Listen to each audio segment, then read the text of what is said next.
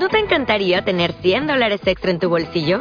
Haz que un experto bilingüe de TurboTax declare tus impuestos para el 31 de marzo y obtén $100 de vuelta al instante. Porque no importa cuáles hayan sido tus logros del año pasado, TurboTax hace que cuenten. Obtén $100 de vuelta y tus impuestos con 100% de precisión. Solo con Intuit TurboTax. Debes declarar para el 31 de marzo. Crédito solo aplicable al costo de la presentación federal con TurboTax Full Service. Oferta sujeta a cambios o cancelación en cualquier momento. 6. Gladia 23.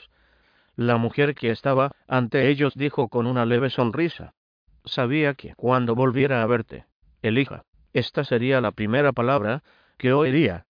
Vale la miró fijamente. Había cambiado. Llevaba el cabello más corto, y su cara reflejaba incluso más inquietud que 2 años antes, y, por alguna razón, parecía más de 2 años mayor. Sin embargo, seguía siendo inequívocamente Gladia. Aún tenía la cara triangular, con los pómulos pronunciados, y la barbilla pequeña. Aún era baja, aún era delgada, aún tenía un aspecto vagamente infantil. Había soñado a menudo con ella, aunque no de un modo abiertamente erótico, tras regresar a la Tierra. Sus sueños siempre giraban en torno a su incapacidad de alcanzarla del todo. Siempre estaba allí, un poco demasiado lejos para hablarle fácilmente. Nunca le oía cuando la llamaba.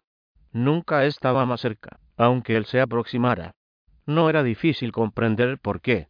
Los sueños habían sido así. Ella era una persona nacida en Solaria, y, como tal, raramente estaba en la presencia física de otros seres humanos. El hijo le había sido prohibido, porque era humano y aparte de eso, naturalmente, porque procedía de la Tierra. Aunque las exigencias del caso de asesinato que estaba investigando les forzaron a encontrarse, ella se mantuvo cubierta a lo largo de sus relaciones, cuando estaban físicamente juntos, para evitar el contacto efectivo.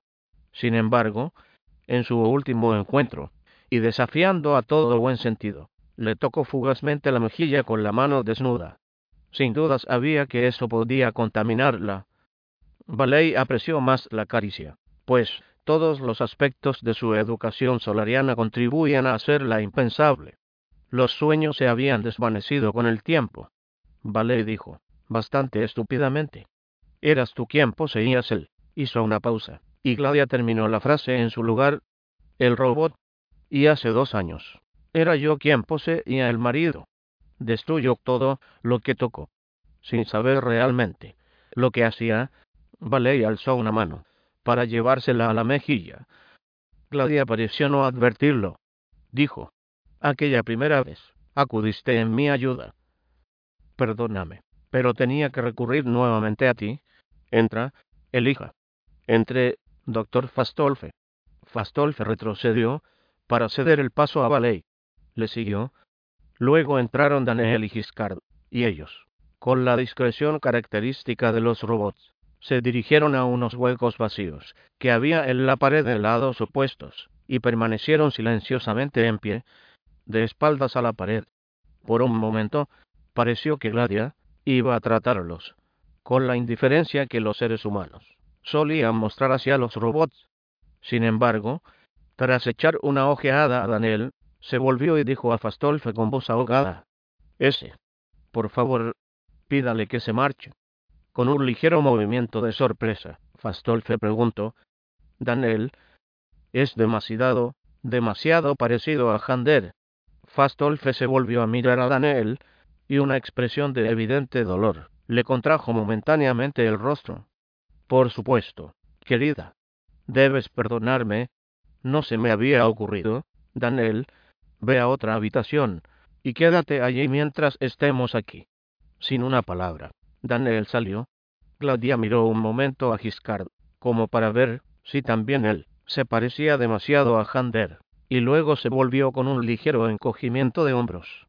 Dijo, ¿les apetece algún refresco? Tengo una excelente bebida de coco, natural y fría. No, Gladia contestó Fastolfe. Yo me he limitado a traer al señor Valley como te prometí que haría. No me quedaré mucho rato. Si puedo tomar un vaso de agua, pidió Valley. No te molestaré con nada más. Gladia levantó una mano.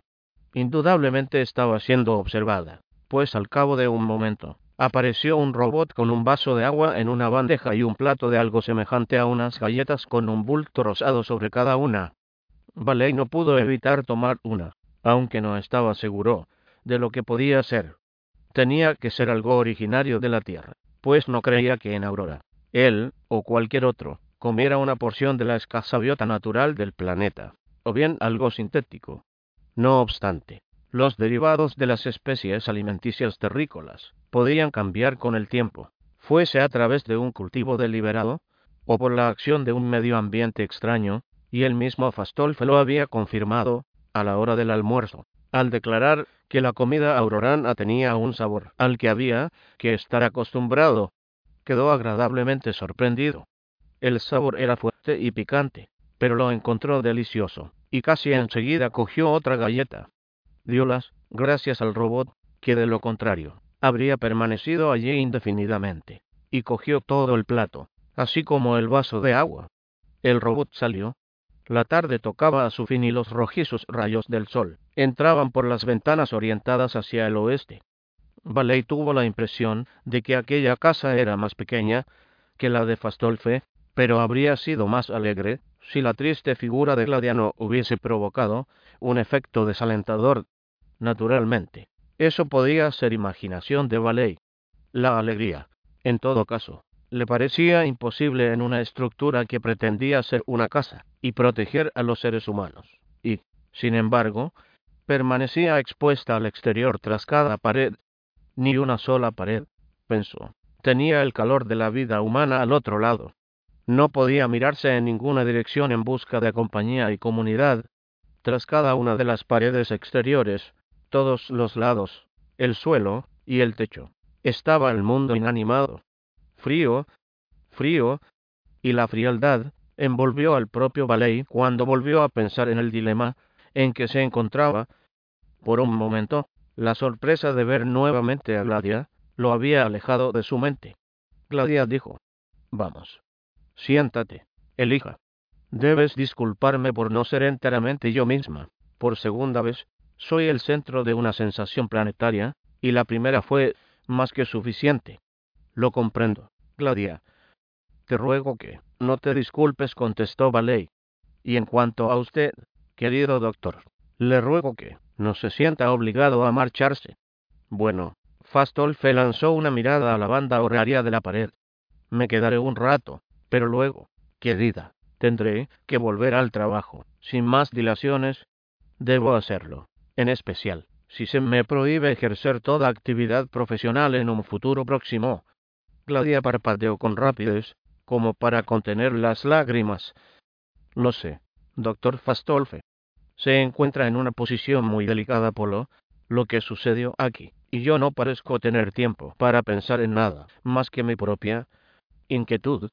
Fastolfe declaró: «Haré todo lo posible para solucionar mi propio problema, Gladia, y no hay necesidad de que tú te sientas culpable por lo ocurrido. Quizás el señor Valley pueda ayudarnos a los dos». Valley apretó los labios al oír estas palabras, y luego dijo con abatimiento: «No sabía, Gladia, que estuvieras implicada de algún modo en este asunto».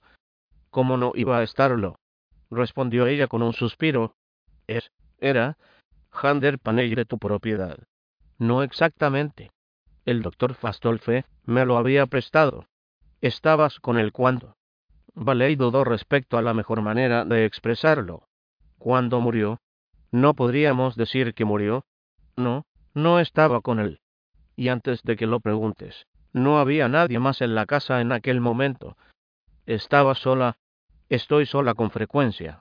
Casi siempre. Es mi educación solariana, ¿recuerdas? Claro que no es obligatorio. Vosotros dos estáis aquí, y a mí no me importa mucho.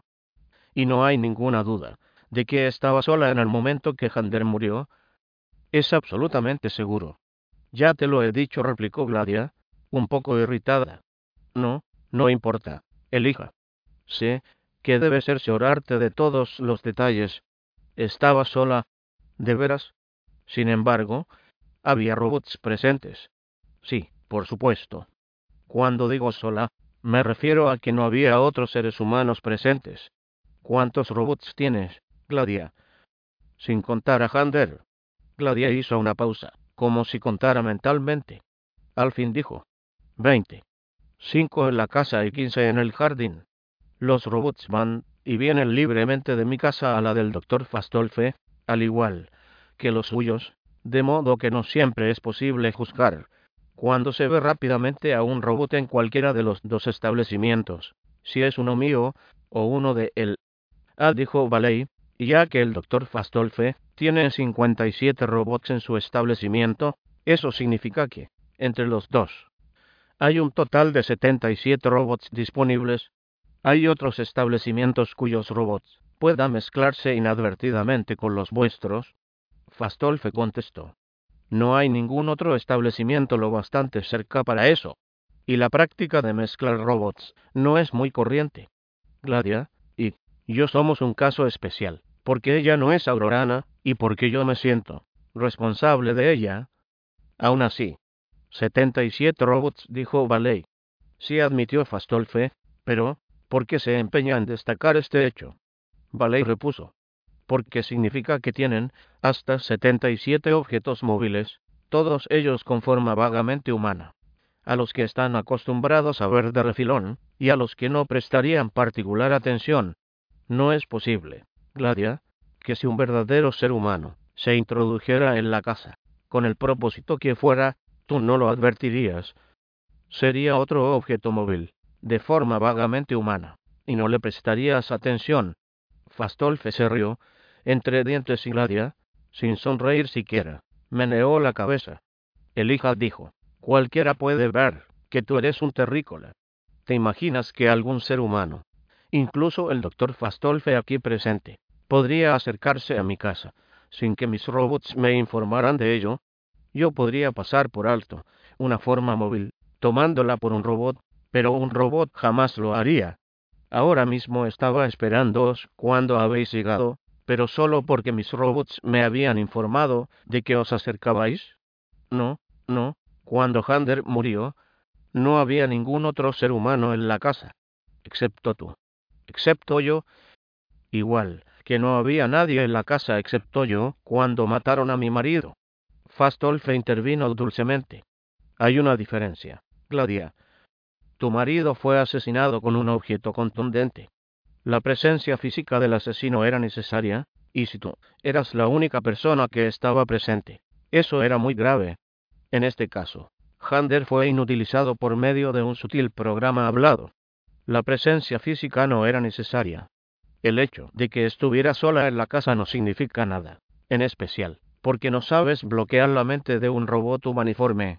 Ambos se volvieron a mirar a Valey. Fastolfe con una expresión irónica, y Gladia con aire triste. A Valey le irritó que Fastolfe, cuyo futuro era tan sombrío como el suyo propio, pareciese afrontarlo con humor. ¿Qué tiene la situación de gracioso para hacer reír a alguien como un idiota?, pensó Valey con acritud.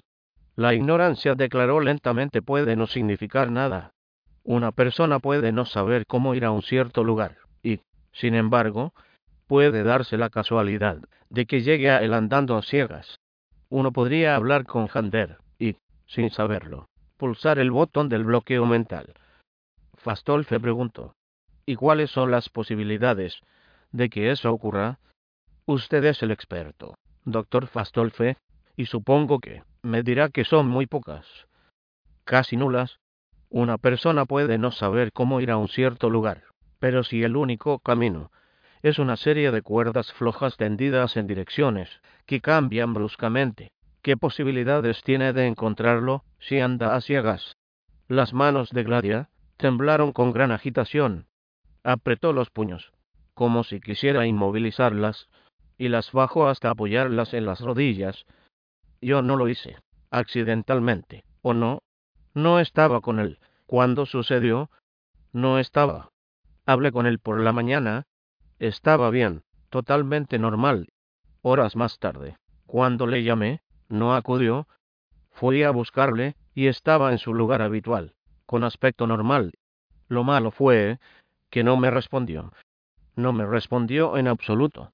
No ha vuelto a responder desde entonces. Valey preguntó: No es posible que algo de lo que le habías dicho, totalmente de pasada, produjera el bloqueo mental después de que le dejaras, una hora después, por ejemplo. Fastolfe intervino con viveza. Es completamente imposible, señor Valley. Si ha de producirse un bloqueo mental, se produce enseguida. Haga el favor de no importunar a Gladia de este modo. Ella es incapaz de originar deliberadamente un bloqueo mental, y es impensable que lo originara de modo accidental.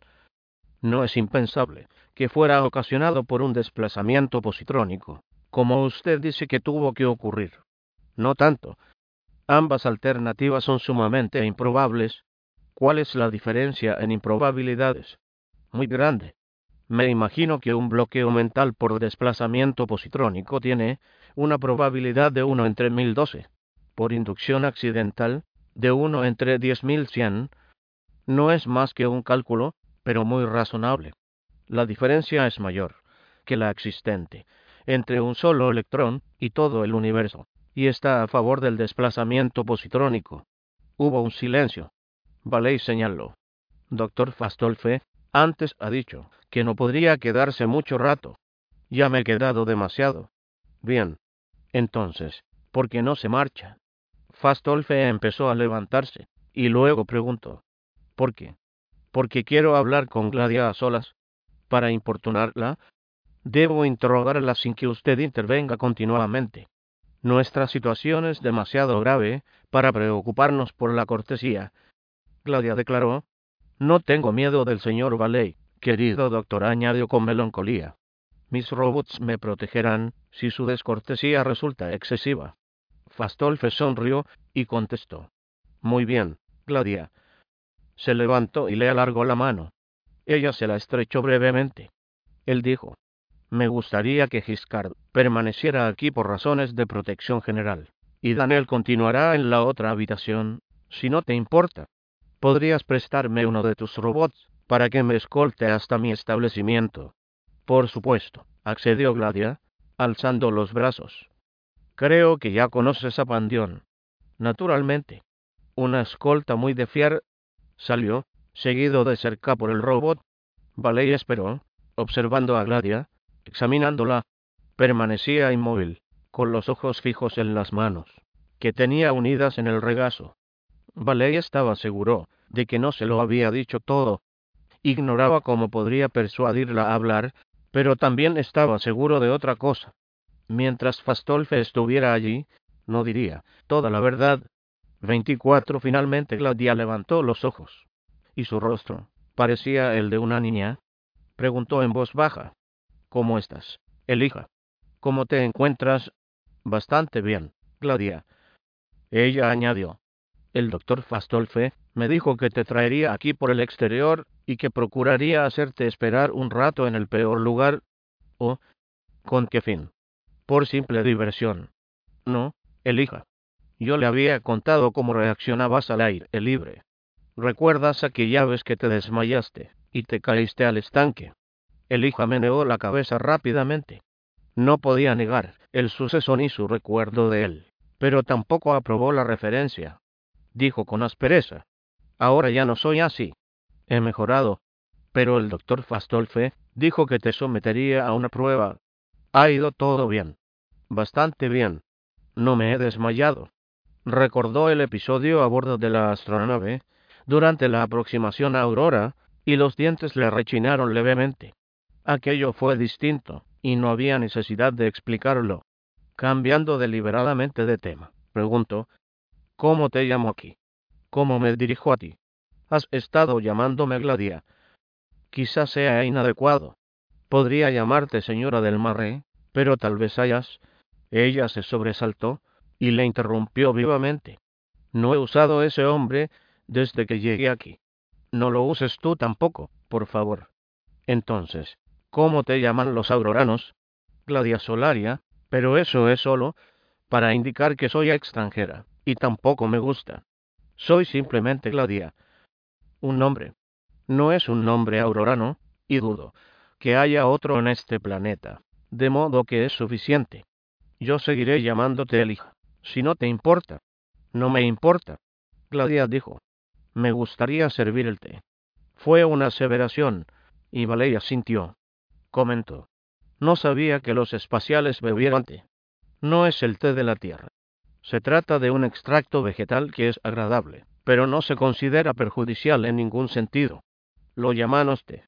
Levantó el brazo, y Valeria observó que la manga se mantenía ajustada a su muñeca, y que unos finos guantes de color carne le recubrían las manos. Seguía exponiendo el mínimo de superficie corporal en su presencia. Seguía reduciendo al mínimo la posibilidad de infección.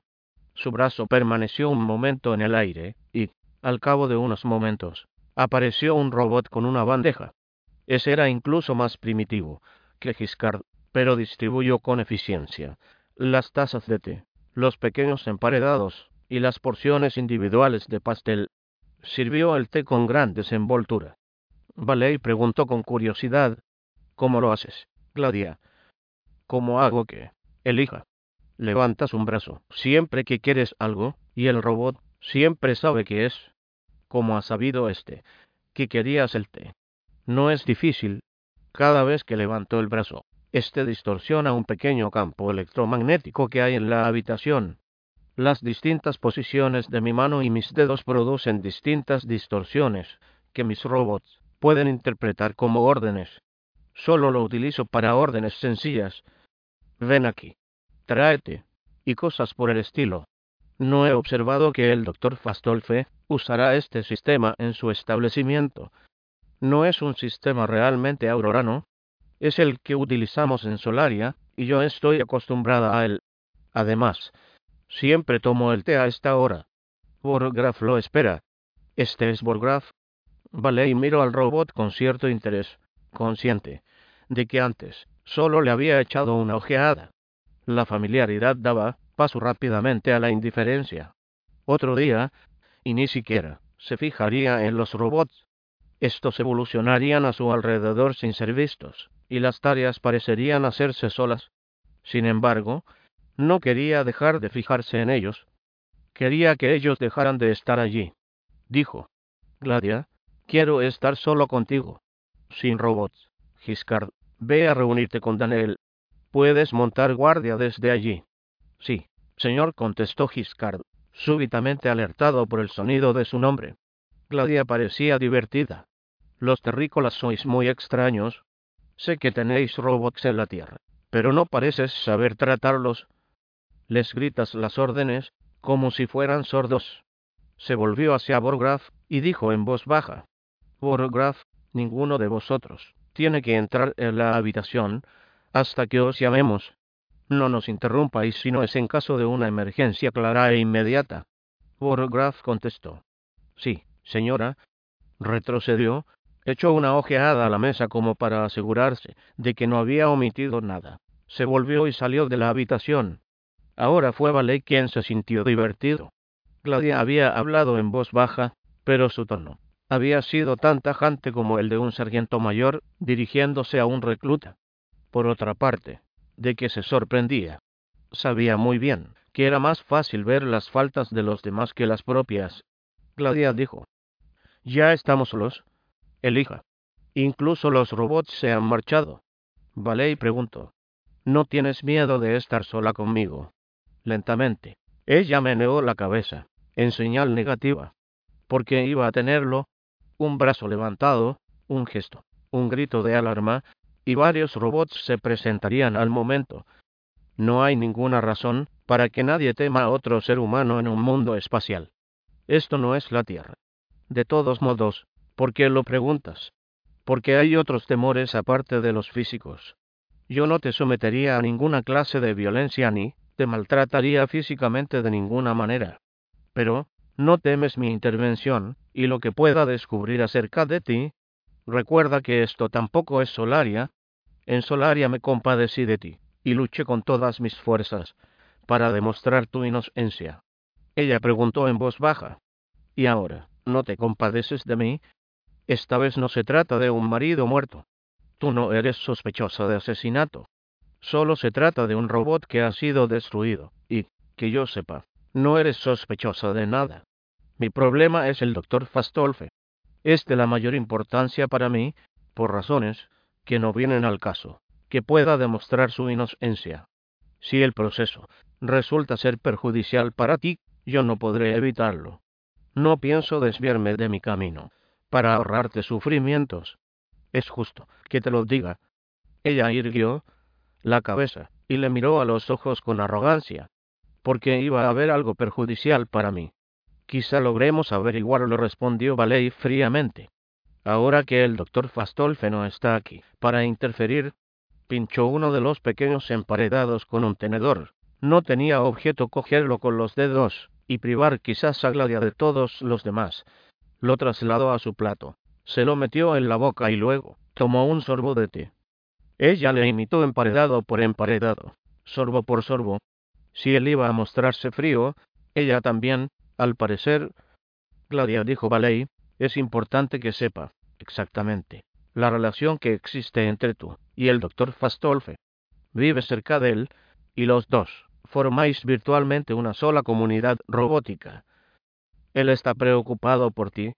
No ha hecho ningún esfuerzo para defender su propia inocencia, aparte de declarar que es inocente, pero te defiende a ti con todas sus fuerzas en cuanto yo endurezco mi interrogatorio.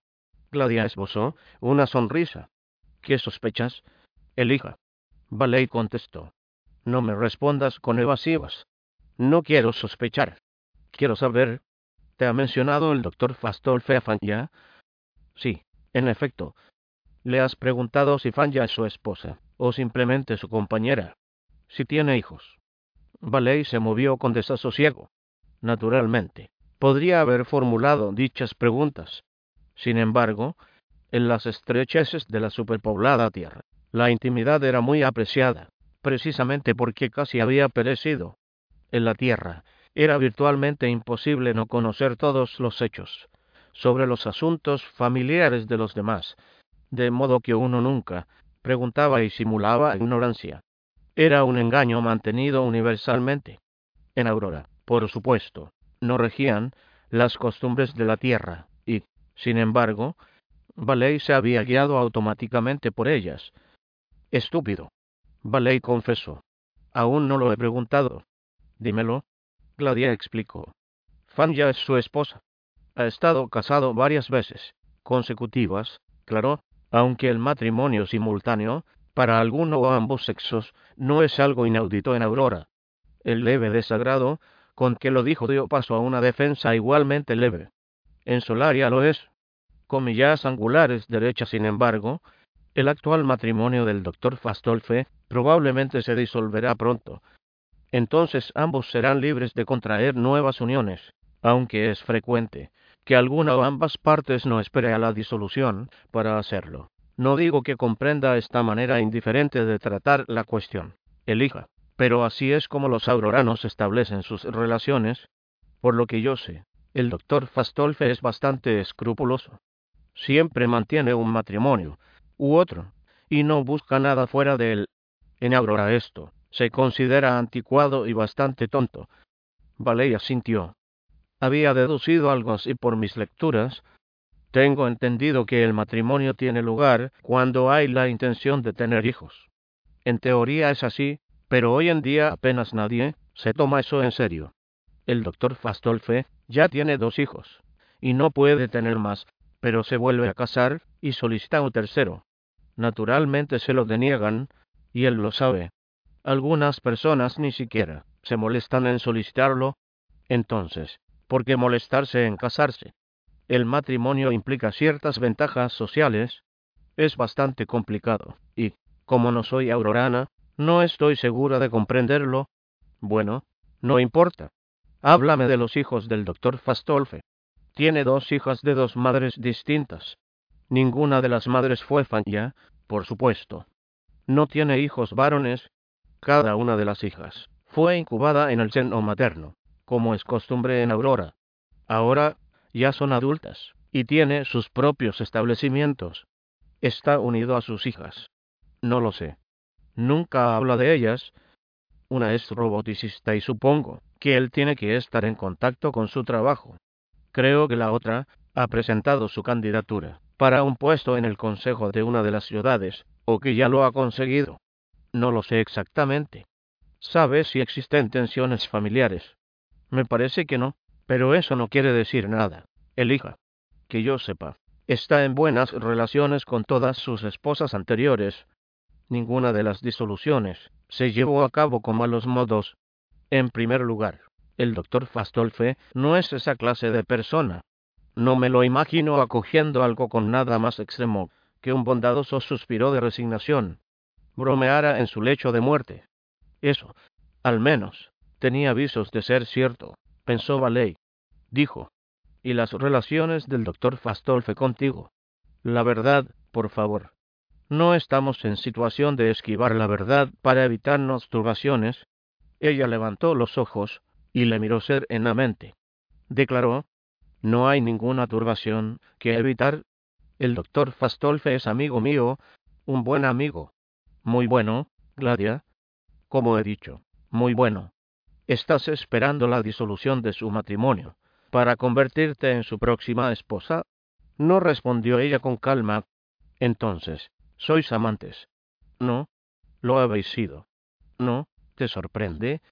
Solo necesito información, alegó Valley. Entonces, déjame contestar a tus preguntas de un modo coherente. Elija, y no me las hagas a quemarropa, como si esperara sorprenderme para confesarte algo que, de otro modo, mantendría en secreto. Lo dijo sin ira aparente. Sinsi fue como si aquello la divirtiera. Valley, enrojeciendo ligeramente, estuvo a punto de decir que esta no era en absoluto su intención, pero, naturalmente, lo era y no ganaría nada negándolo. Dijo en un sordo gruñido. Bueno, sigamos adelante. Los restos del té permanecían sobre la mesa situada entre ellos. Valley se preguntó si, en circunstancias normales, ella no habría levantado el brazo y lo habría doblado un poco, y si el robot, Borgraf, no habría entrado silenciosamente y despejado la mesa. Molestaba aquel desorden a Gladia, impulsándola a contestar con menos dominio de sí misma. En ese caso, tanto mejor, pero Valley tenía sus dudas, pues no veía que Gladia diera muestras del más leve desasosiego. Gladia había vuelto a bajar los ojos y su cara pareció ensombrecerse y adquirir una cierta dureza, como si estuviera recordando un pasado que habría preferido borrar. Dijo, tú sabes la vida que llevaba en Solaria. No era una vida feliz, pero yo no conocía otra. Hasta que experimenté un poco de felicidad, no me di cuenta de hasta qué punto, y cuán intensamente, mi vida anterior no había sido feliz. Obtuve el primer indicio a través de ti, Elija. ¿A través de mí?, exclamó Valley, sorprendido. Sí, Elija. Nuestro último encuentro en Solaria. Espero que lo recuerdes. Elija, me enseñó algo. Te toqué. Me quité el guante, uno parecido al que llevo ahora, y te toqué la mejilla. El contacto no duró mucho. No sé lo que significó para ti. No me lo digas, no es importante, pero para mí significó mucho. Levantó los ojos, sosteniendo la mirada de Valley con expresión desafiante. Para mí lo significó todo. Cambió mi vida. Recuerda, Elija, que hasta entonces, tras mis pocos años de infancia, nunca había tocado a un hombre, a ningún ser humano, en realidad, a excepción de mi marido. Y a mi marido le tocaba muy raramente. Como es lógico, había contemplado a hombres entriménsico, y así me había familiarizado con todos los aspectos físicos de los varones, absolutamente todos. En cuanto a eso, no tenía nada que aprender. Comillas angulares derechas, pero no tenía motivos para pensar que el tacto de un hombre podía ser muy diferente al de otro. Conocía el tacto de la piel de mi marido, conocía el tacto de sus manos. Cuando se decidía a tocarme, conocía él, todo. No tenía motivos para pensar que los demás hombres podían ser diferentes en algo. No había ningún placer en el contacto con mi marido, pero, ¿por qué iba a haberlo? Produce algún placer particular en el contacto de mis dedos con esta mesa, excepto en el sentido de que puedo apreciar su suavidad física. Comillas angulares derechas, el contacto con mi marido formaba parte de un ritual esporádico que él ejercía, porque se consideraba obligado, y, como buen solariano, lo llevaba a cabo, según el calendario y el reloj, y la adoración y el modo prescrito por la buena educación. Solo que, en otro sentido, no fue buena educación, pues, aunque el estricto propósito de ese contacto periódico eran las relaciones sexuales, mi marido no había solicitado tener un hijo y creo que no le interesaba concebir uno. Y yo le temía demasiado para solicitarlo por mi propia iniciativa, a lo cual tenía derecho. Comillas angulares derechas cuando lo recuerdo. Veo que la experiencia sexual era rutinaria y mecánica. Nunca tuve un orgasmo, ni una sola vez. Deduje que existía tal cosa por algunas de mis lecturas, pero las descripciones únicamente me desconcertaron, y, como solo podían encontrarse en libros importados, ya que los libros solarianos jamás abordaban el tema del sexo, no podía fiarme de ellas.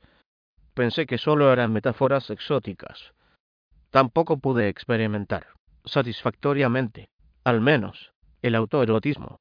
Creo que masturbación es el término vulgar, al menos, he oído usar esa palabra en Aurora. Como es natural, en Solaria jamás se habla de ningún aspecto del sexo, ni se usa ninguna palabra relacionada con el sexo, entre la gente educada. Y claro, en Solaria no hay otra clase de gente. Comillas angulares derechas por cosas que leí de vez en cuando. Tenía una idea aproximada de lo que había que hacer para masturbarse y en varias ocasiones intenté hacer lo que se describía. No pude llevarlo a término. El tabú de tocar carne humana hacía que incluso la mía me pareciese prohibida y desagradable.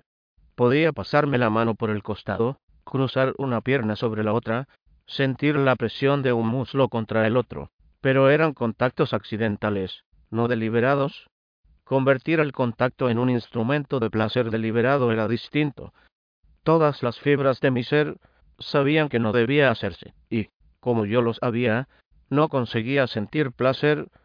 Comillas angulares derechas y nunca se me ocurrió, ni una sola vez, que el contacto podía producir placer en otras circunstancias. ¿Por qué iba a ocurrírseme? ¿Cómo podía ocurrírseme? Comillas angulares derechas, hasta que te toqué aquella primera vez. ¿Por qué lo hice? No lo sé. Sentí una oleada de afecto hacia ti, porque me había salvado de ser una asesina.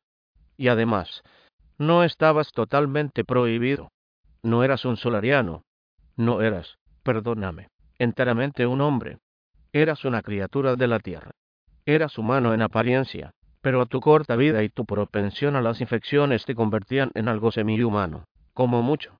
Comillas angulares derechas por lo tanto, ya que me había salvado, y no eras realmente un hombre, podía tocarte. Y por encima de todo esto, tú no me mirabas con la hostilidad y repugnancia de mi marido, o la indiferencia cuidadosamente disciplinado de alguien que me contemplara por triménsico. Te encontrabas allí mismo, eras palpable, y tus ojos reflejaban cordialidad e interés. Incluso temblaste cuando acerqué la mano a tu mejilla. Lo vi. Comillas angulares derechas por qué ocurrió, no lo sé. Fue un contacto muy fugaz, y no había razón para que la sensación física fuera distinta de lo que habría sido si hubiera tocado a mi marido, o a cualquier otro hombre, o quizás incluso a una mujer. Pero hubo algo más que la sensación física. Estaba allí, lo acogiste con agrado, me diste muestras de lo que yo interpreté como afecto. Y cuando nuestras pieles, mi mano y tu mejilla, entraron en contacto, fue como si hubiera tocado un fuego que subió instantáneamente por mi mano y mi brazo, y me inflamó por completo. Comillas angulares derechas no sé cuánto duró, no pudo ser más de un momento, pero el tiempo se detuvo para mí. Me sucedió algo que jamás me había sucedido antes, y, al recordarlo mucho después, cuando había aprendido algo acerca de ello, comprendí que casi había experimentado un orgasmo. Comillas angulares derechas intenté no demostrarlo, Valley, sin atreverse a mirarla, meneó la cabeza. Bueno, entonces no lo demostré. Dije, gracias, elija. Lo dije por lo que habías hecho por mí en relación con la muerte de mi marido. Pero lo dije mucho más por iluminar mi vida, y enseñarme, sin siquiera saberlo, que había en la vida, por abrir una puerta, por revelar un camino, por señalar un horizonte. El acto físico no fue nada en sí misma, solo un contacto, pero supuso el principio de todo. Su voz fue desvaneciéndose, y, por un momento, no dijo nada, sumida en sus recuerdos. Luego levantó un dedo. No, no digas nada. Aún no he terminado. Comillas angulares derechas había tenido fantasías antes, cosas muy vagas e inciertas. Un hombre, y yo haciendo lo que hacía con mi marido, pero distinto de algún modo, ni siquiera sabía de qué modo, y sintiendo algo distinto, algo que ni siquiera podía imaginar cuando fantaseaba con todas mis fuerzas. Podría haber pasado toda mi vida tratando de imaginar lo inimaginable, y podría haber muerto como deben de morir la mayoría de las mujeres de Solaria, y también los hombres, sin saber, incluso después de 3 o 4 siglos, sin saber, teniendo hijos, pero sin saber, comillas angulares derechas pero con solo rozar tu mejilla. Elija, lo supe. No es sorprendente. Tú me enseñaste lo que podía imaginar, no la mecánica, no la remisa aproximación de cuerpos, sino algo que yo nunca habría relacionado con ello. La expresión de una cara, el brillo de unos ojos, la sensación de dulzura, bondad, algo que ni siquiera puedo describir, aceptación, el derrumbamiento de la terrible barrera entre los individuos. Amor, supongo, una palabra adecuada para abarcar todo eso, y más. Comillas angulares derechas sentí amor por ti, Elija, porque pensé que tú podrías sentir amor por mí. No digo que me amaras, sino que me pareció que podrías hacerlo. Era algo que yo nunca había experimentado, y, aunque en la literatura antigua se hablaba de ello, sabía tampoco a qué se referían, como cuando los hombres de esos mismos libros hablaban de honor y se mataban unos a otros por su causa. Acepté la palabra, pero nunca descifré su significado, y aún no lo he hecho. Y eso mismo me ocurrió con la palabra amor, hasta que te toqué. Comillas angulares derechas después de eso pude imaginar, y vine a Aurora recordándote, y pensando en ti, y hablándote mentalmente, y pensando que en Aurora encontraría 1.000.000 de elijas. Se detuvo, sumida en sus propios pensamientos por unos instantes, y luego prosiguió de repente. No fue así. Aurora, a su modo, resultó tan mala como Solaria. En Solaria, el sexo estaba mal. Era odiado y todos nos apartábamos de él. No podíamos amar por el odio que el sexo despertaba. Comillas angulares derechas en Aurora el sexo era aburrido. Se aceptaba con indiferencia, con naturalidad, con tanta naturalidad como respirar. Si uno sentía ese impulso, se acercaba a cualquiera que pareciese adecuado, y, si esa persona adecuada no estaba entonces ocupada en algo que no podía dejar, se producía el contacto sexual en la forma más conveniente. Como respirar. Pero, ¿qué éxtasis hay en respirar? Si uno estuviera ahogándose, es posible que el primer aliento, tras la privación de aire, constituyera un inmenso deleite y alivio. Pero, ¿y si uno no se ahogaba nunca? Comillas angulares derechas. Y, si uno pasaba de buena gana, sin el sexo, y si se enseñaba a los niños igual que la lectura y la programación, si los niños debían experimentarlo como algo rutinario, y se esperaba que los niños mayores les ayudaran, comillas angulares derechas el sexo, permitido y libre, no tiene nada que ver con el amor en Aurora, como el sexo, prohibido y objeto de vergüenza, no tiene nada que ver con el amor en Solaria. En ambos casos, los niños son pocos, y solo pueden tenerse después de presentar una solicitud formal. Y entonces, si se concede el permiso, ha de haber un interludio sexual destinado únicamente a la concepción, tedioso y desagradable. Sí, después de un tiempo razonable, no hay fecundación, el espíritu se revela, y se recurre a la inseminación artificial. Comillas angulares derechas con el tiempo, igual que en Solaria, no habrá más que ectogénesis, de modo que la fertilización y el desarrollo fetal tendrán lugar en genitalia, y el sexo quedará reducido a una forma de interacción social, y a un juego que no tendrá más que ver con el amor que el polo espacial. Comillas angulares derechas, no pude adaptarme a la actitud aurorana, Elija. Mi educación me lo impidió. Con terror, Había buscado contactos sexuales y nadie rehusó, y nadie le dio importancia. Los ojos de los hombres eran inexpresivos, cuando yo me ofrecía, y continuaban inexpresivos, cuando ellos aceptaban. Una más. Decían, ¿qué importa? Estaban dispuestos, pero no mucho más que dispuestos. Comillas angulares derechas y tocarles no significaba nada. Podría haber estado tocando a mi marido. Aprendí a llegar hasta el final, a seguir su pauta, a aceptar su guía, y siguió, sin significar nada. Ni siquiera logré sentir la necesidad de hacerlo para mí misma, y por mí misma. La sensación que tú me habías proporcionado no volvió a producirse, y, con el tiempo, renuncié. Comillas angulares derechas en todo esto. El doctor Fastolfe fue mi amigo. Solo él, en toda Aurora, sabía todo lo que sucedió en Solaria. Al menos, eso creo. Ya sabes que no se hizo pública toda la historia, y ciertamente no apareció en ese horrible programa de hiperondas, sobre el que he oído hablar. Yo me negué a verlo. Comillas angulares derechas, el doctor Fastolfe me protegió de la falta de comprensión por parte de los auroranos y de su desprecio general por los solarianos. También me protegió de la desesperación que se adueñó de mí al cabo de un tiempo. Comillas angulares derechas, no fuimos amantes. Yo me habría ofrecido, pero cuando se me ocurrió que podría hacerlo, ya no creía que la sensación que tú habías despertado, Elijah, pudiera volver a producirse. Pensé que tal vez fuese una jugarreta de la memoria, y me di por vencida. No me ofrecí.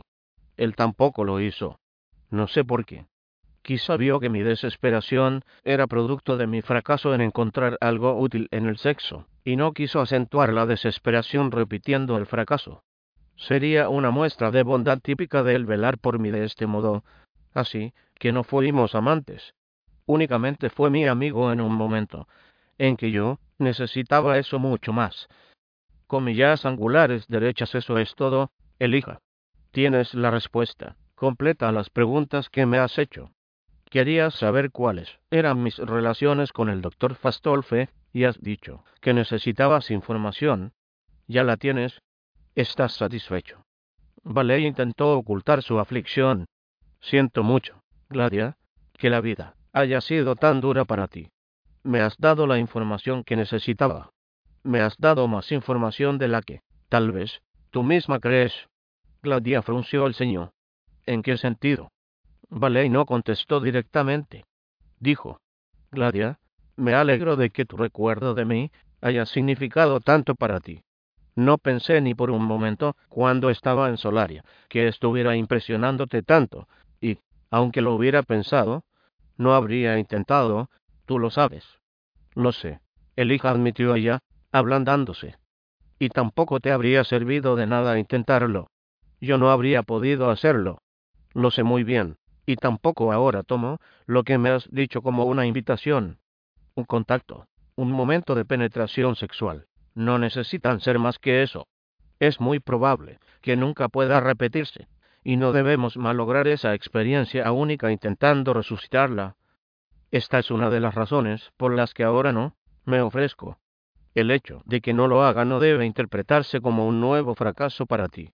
Además, sí, como he dicho antes, quizá me hayas revelado más de lo que crees. Me has revelado que la historia no termina con tu desesperación. ¿Por qué dices eso? Al hablarme de la sensación que te produjo el contacto con mi mejilla, has dicho algo así como: al recordarlo mucho después, cuando había aprendido algo acerca de ello, comprendí que casi había experimentado un orgasmo. Pero luego has explicado que tus relaciones sexuales con los auroranos nunca fueron satisfactorias, y supongo que tampoco entonces experimentaste el orgasmo. Sin embargo, tienes que haberlo hecho, Gladia. Si reconociste la sensación que experimentaste aquella vez en Solaria, no podrías recordarla e identificarla si no hubieras aprendido a amar satisfactoriamente. En otras palabras, has tenido un amante, y has experimentado el amor. Si debo creer que el doctor Fastolfe no es ni ha sido tu amante, he de deducir que algún otro lo es, o lo ha sido. Y si fuera así, ¿en qué te concierne eso, Elijah? No sé si me concierne o no, Gladia. Dime quién es, y Si resulta que no me concierne, no volveremos a hablar de ello. Gladia guardó silencio. Vale, declaró. Si no me lo dices, Gladia, tendré que decírtelo yo. Antes te he advertido que no estoy en situación de ahorrarte ningún sufrimiento.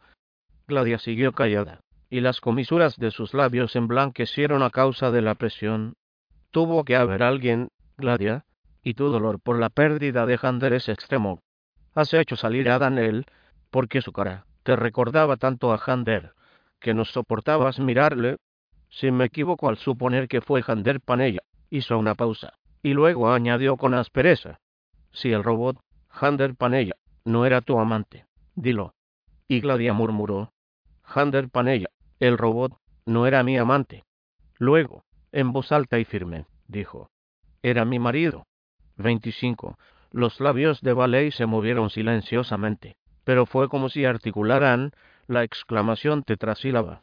Sí, dijo Gladia. Jeosafat, estás sorprendido. ¿Por qué? ¿Lo desapruebas? Valley contestó con voz apagada. No soy quien para aprobarlo o desaprobarlo. Lo cual significa que lo desapruebas. Lo cual significa que solo busco información. ¿Cómo se distingue un amante de un marido en Aurora? Si dos personas viven juntas en el mismo establecimiento durante un periodo de tiempo, pueden referirse uno al otro como esposa o marido, más que como amante. ¿Durante qué periodo de tiempo? Eso varía de una región a otra, según la opción local. En la ciudad de Oz, el periodo de tiempo es de 3 meses. Se requiere también que durante ese periodo de tiempo uno se abstenga de tener relaciones sexuales con otros. Gladia enarcó las cejas con asombro. ¿Por qué? Es una simple pregunta. La exclusividad es algo impensable en Aurora. Marido o amante, no hay diferencia. Uno tiene relaciones sexuales cuando quiere. ¿Quisiste tú mientras estuviste con Jander? No, no quise, pero eso no significa nada. Se ofrecieron otros. De vez en cuando. Y tú rehusaste. Siempre puedo rehusar, si quiero. Es parte de la no exclusividad. Pero rehusaste, ¿o no? Sí, lo hice. ¿Sabían aquellos a quienes rechazaste porque rehusabas? ¿A qué te refieres? ¿Sabían que tenías un marido robot? Tenía un marido. No le llames marido robot. Esa expresión no existe. ¿Los habían? Ella hizo una pausa. No sé, si los habían, se lo dijiste tú. ¿Por qué razón iba a decírselo? No contestes mis preguntas con preguntas. Se lo dijiste tú. No. ¿Cómo pudiste evitarlo?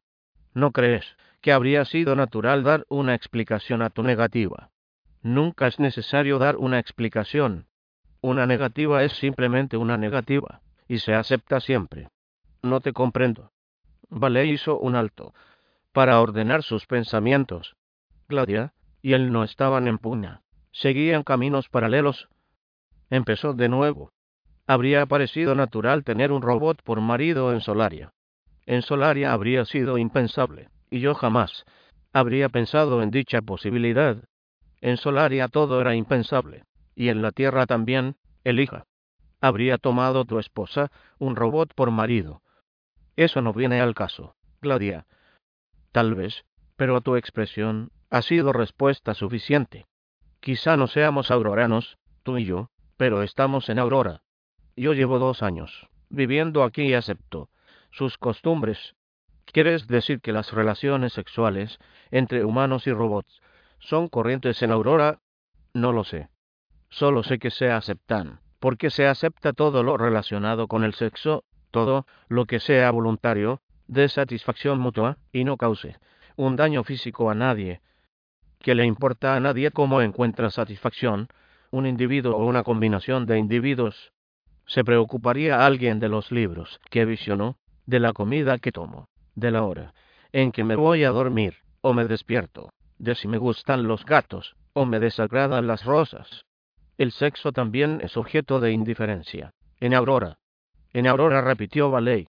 Pero tú no naciste en Aurora, y no fuiste educada según sus normas.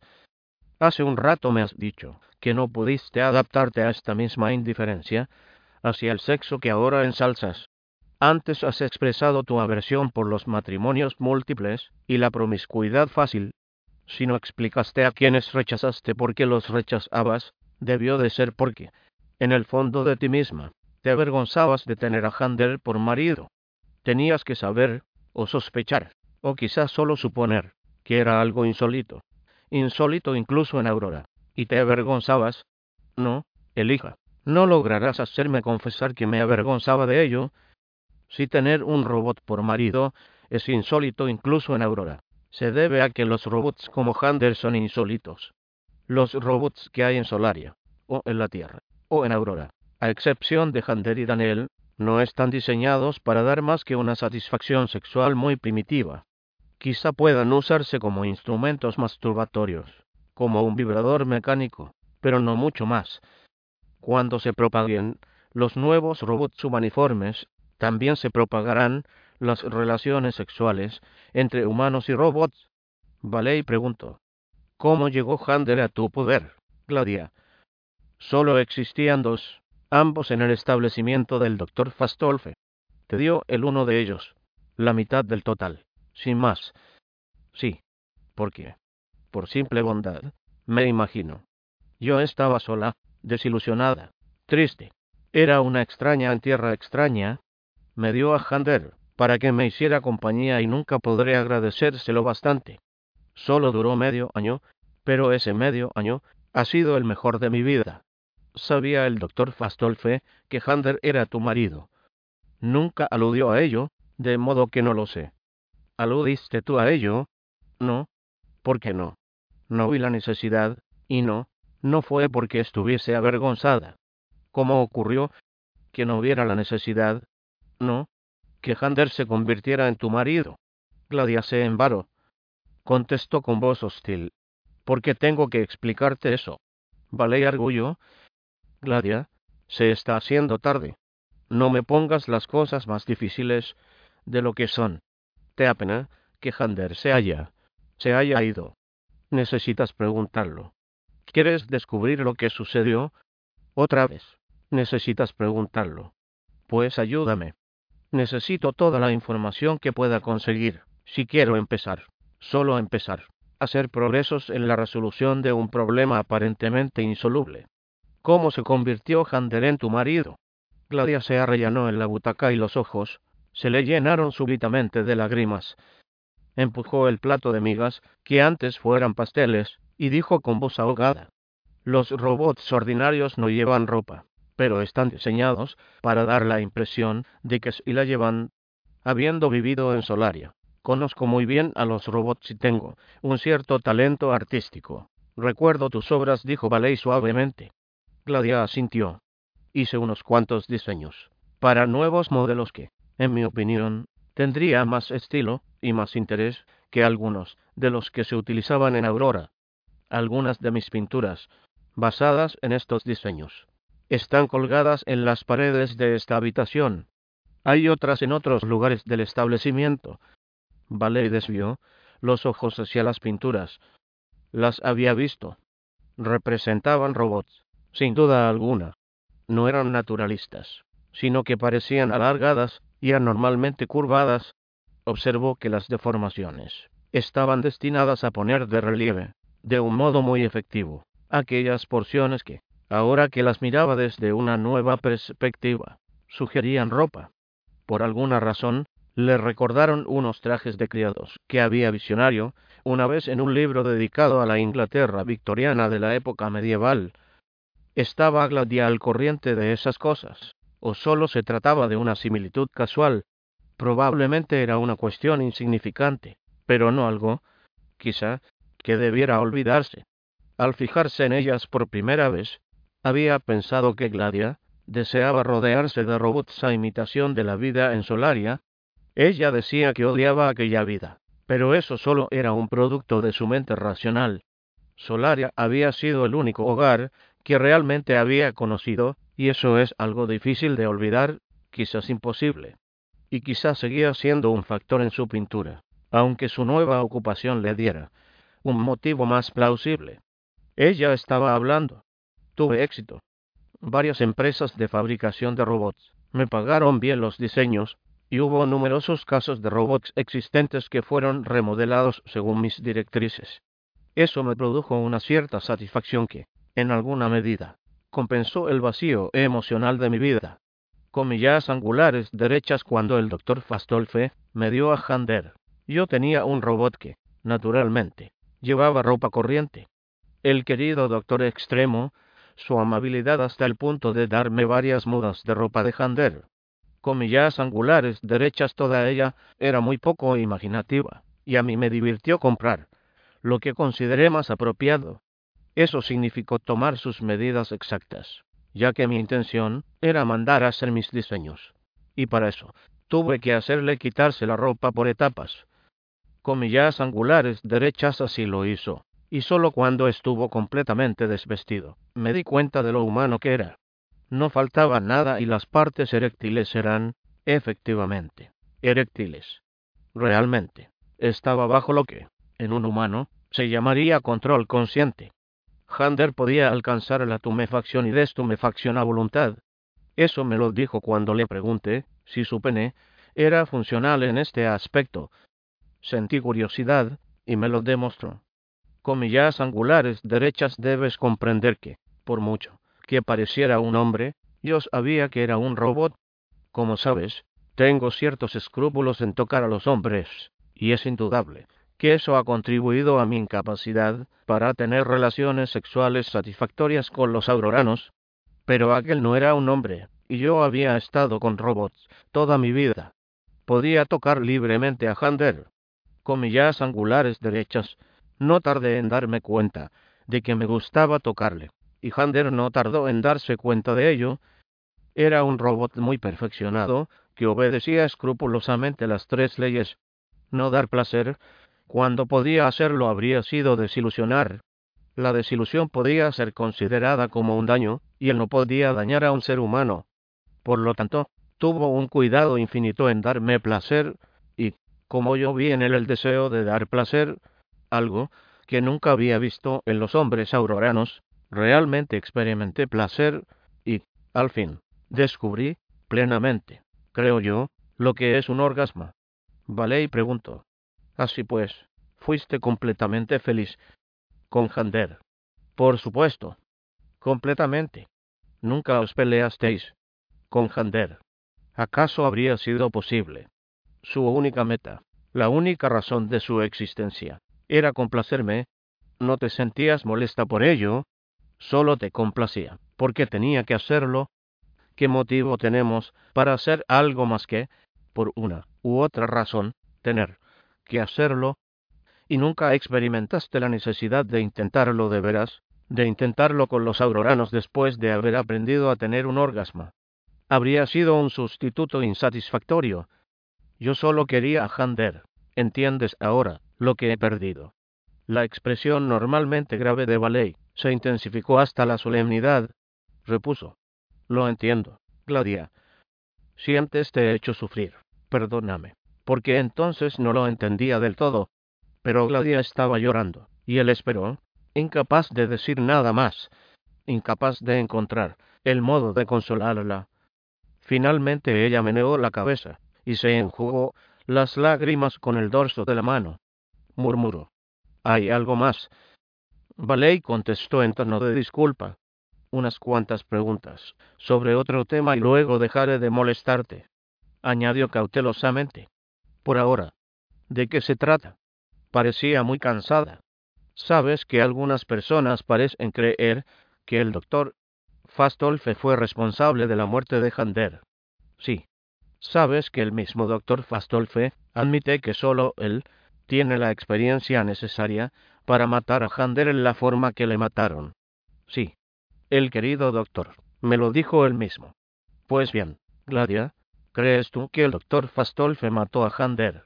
Ella alzó los ojos hacia él, repentina y vivamente, y luego dijo con ira. Claro que no. ¿Por qué iba a hacerlo? En primer lugar, Jander era su robot y significaba mucho para él. Tú no conoces al querido doctor como yo. Elija. Es una buena persona, que no haría daño a nadie y jamás haría daño a un robot. Suponer que mataría a uno es como suponer que una roca puede caer hacia arriba. No tengo nada más que preguntarte, Gladia, y lo único que me queda por hacer aquí, de momento, es ver a Jander, lo que queda de Jander, si tú me lo permites. Ella volvió a mostrarse recelosa, hostil. ¿Por qué? ¿Por qué? Gladia, por favor, no espero que sirva de nada, pero debo ver a Jander aún sabiendo que verle no servirá de nada. Haré todo lo posible para no herir tu sensibilidad. Gladia se levantó. Su vestido, sencillo hasta el punto de no ser más que una ajustada funda, no era negro, como habría sido la tierra, sino de un color opaco que carecía totalmente de brillo. Valey, sin ser un experto en vestimenta, se dio cuenta de que representaba muy bien el luto. «Ven conmigo», murmuró ella. 26 Valey siguió a Gladia a través de varias habitaciones, cuyas paredes despedían un ligero resplandor. En una o dos ocasiones, advirtió un leve movimiento y dedujo que era un robot alejándose rápidamente, ya que tenían órdenes de no estorbar. Luego atravesaron un pasillo y subieron un corto tramo de escaleras, hasta llegar a una pequeña habitación en la que una parte de una pared brillaba como un foco. La habitación contenía un catre y una silla, ningún otro mueble. «Esta era su habitación», dijo Gladia. Luego, como en respuesta a los pensamientos de Valey, añadió: «Era todo lo que necesitaba. Yo le dejaba solo tanto como podía, a veces, todo el día. No quería cansarme nunca de él». Meneó la cabeza. «Ahora lamento no haber pasado cada segundo en su compañía. No sabía que dispondríamos de tan poco tiempo». Ahí está. Jander estaba tendido en el catre, y Valey le miró gravemente. El robot había sido cubierto con un material suave y reluciente. La pared luminosa alumbraba la cabeza de Jander, que era suave y casi inhumana de tan serena. Los ojos estaban abiertos, pero eran opacos y mates. Se parecía lo bastante a Daniel para justificar el malestar de Gladia ante la presencia de aquel. Su cuello y sus hombros desnudos estaban al descubierto. Valey preguntó: ¿le ha examinado el doctor Fastolfe? Sí, concienzudamente, acudía él desesperada, y, si hubieras visto con qué rapidez vino, la inquietud que sentía, el dolor, el pánico, no pensarías que pudo haber sido responsable. No le fue posible hacer nada. Está desvestido. Sí.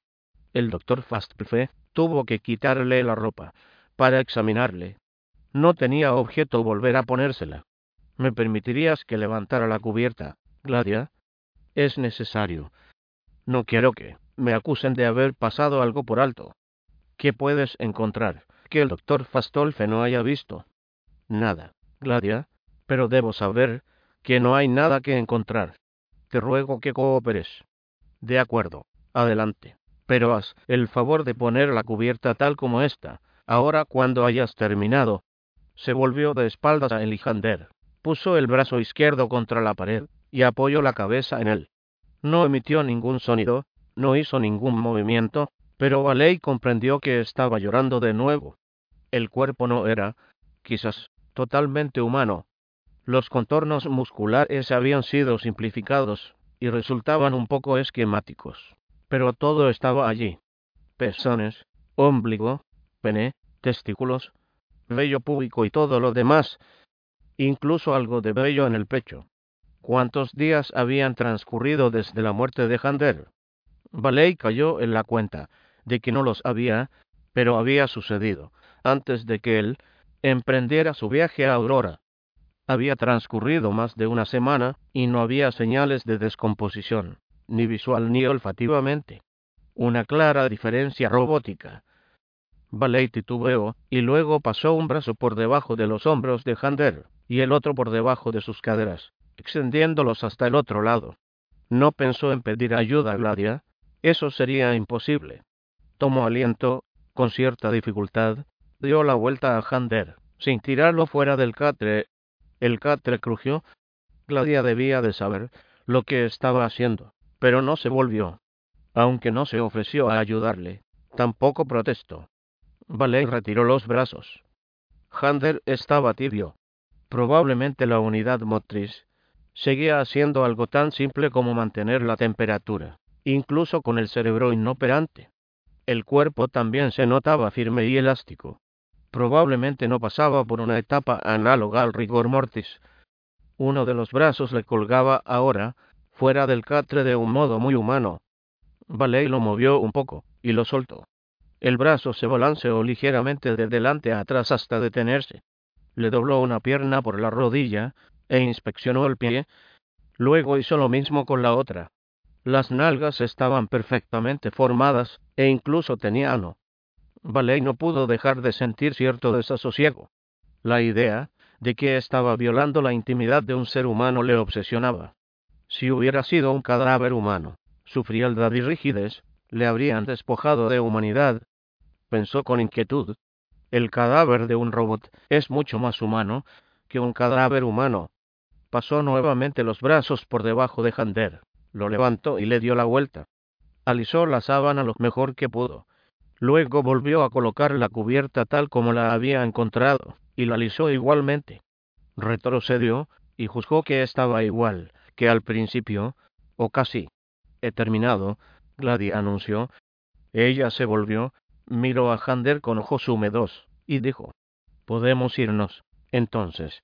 Sí, naturalmente. Pero Gladia, dime... ¿Vas a conservarle de este modo? Me imagino que no se descompondrá. ¿Importa que lo haga? En ciertos aspectos, sí. Tienes que darte una oportunidad para recobrarte. No puedes pasar 3 siglos de luto. Lo pasado, pasado está. Sus propias palabras le sonaron huecas y sentenciosas. ¿Cómo debían de sonarle a ella? Gladia dijo: Sé que tus intenciones son buenas. Elija. Me han pedido que conserve a Jander hasta que la investigación haya terminado. Entonces solicitaré que sea desintegrado. Desintegrado. Sometido a la acción de una antorcha plasmática y reducido a sus elementos, como los cadáveres humanos. Yo tendré hologramas de él y recuerdos. ¿Estás satisfecho? Naturalmente. Ahora debo regresar a casa del doctor Fastolfe. Sí. Has averiguado algo por el cuerpo de Jander. No esperaba averiguar nada, Gladia. Ella le miró de frente. Y elija. Quiero que descubras quién hizo esto, y por qué. Debo saberlo. Pero Gladia, ella sacudió violentamente la cabeza, como para apartar de sí algo que no estaba dispuesta a oír. Sé que puedes hacerlo. ¿No te encantaría tener $100 extra en tu bolsillo? Haz que un experto bilingüe de TurboTax declare tus impuestos para el 31 de marzo y obtén $100 de vuelta al instante. Porque no importa cuáles hayan sido tus logros del año pasado, TurboTax hace que cuenten. Obtén $100 de vuelta y tus impuestos con 100% de precisión. Solo con Intuit TurboTax. Debes declarar para el 31 de marzo. Crédito solo aplicable al costo de la presentación federal con TurboTax Full Service. Oferta sujeta a cambios o cancelación en cualquier momento.